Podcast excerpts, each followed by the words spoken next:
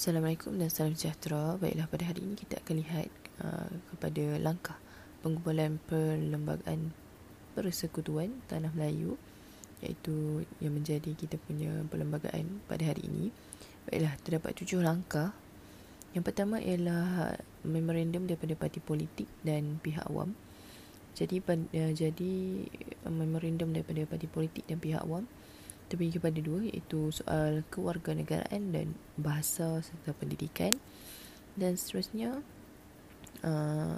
memorandum daripada Raja-Raja Melayu.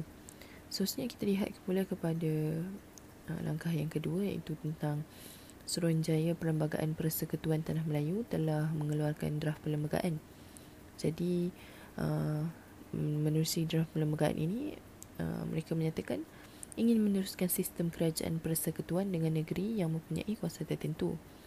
Seterusnya, sistem kewarganegaraan berasaskan jus soli kepada semua yang lahir di Tanah Melayu. Seterusnya, raja-raja diterima dengan konsep raja berperlembagaan dengan seorang yang di-Pertuan Agong dan sebuah parlimen dengan Dewan Negara dan Dewan Rakyat. Itu bagi langkah kedua.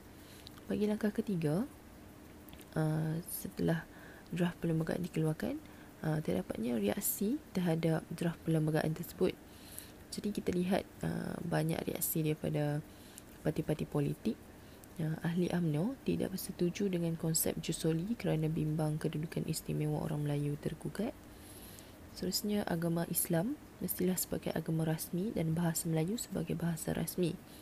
Dato' Onja'fa menolak syarat kewarganegaraan yang longgar. Seterusnya, bagi parti PAS, mereka mengkritik kewarganegaraan yang dianggap tidak menjaga kepentingan orang Melayu. Seterusnya, Pertubuhan Masyarakat Cina inginkan bahasa Mandarin sebagai bahasa kebangsaan.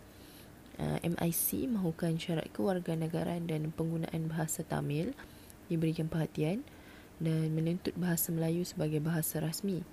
Parti Negara, PAS dan Parti Rakyat mengadakan kongres pada 4 hingga 7 Mei 1957 untuk membincangkan draft perlembagaan.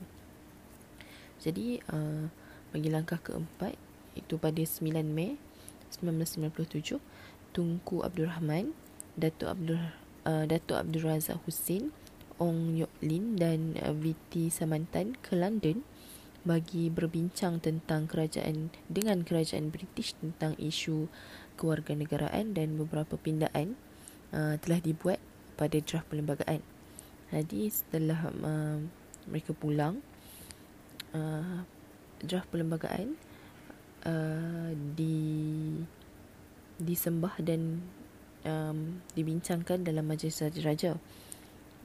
Dan seterusnya, bagi langkah ke-6, draft ini kemudiannya dibawa ke Majlis Perundangan Persekutuan untuk dibentangkan dan dibahaskan pada 10 Julai 1997 hingga 11 Julai 1957. Baiklah, pada langkah terakhir, iaitu langkah ke-7, draft Perlembagaan Persekutuan Tanah Melayu akhirnya diluluskan oleh Parlimen British di London dan kemudiannya diluluskan oleh Majlis Perundangan Persekutuan pada 27 Ogos 1957. Jadi dengan lulusnya rang undang-undang ini, maka Perlembagaan Persekutuan Tanah Melayu 1957 berkuat kuasa secara rasminya pada 31 Ogos 1957. Sekian, terima kasih.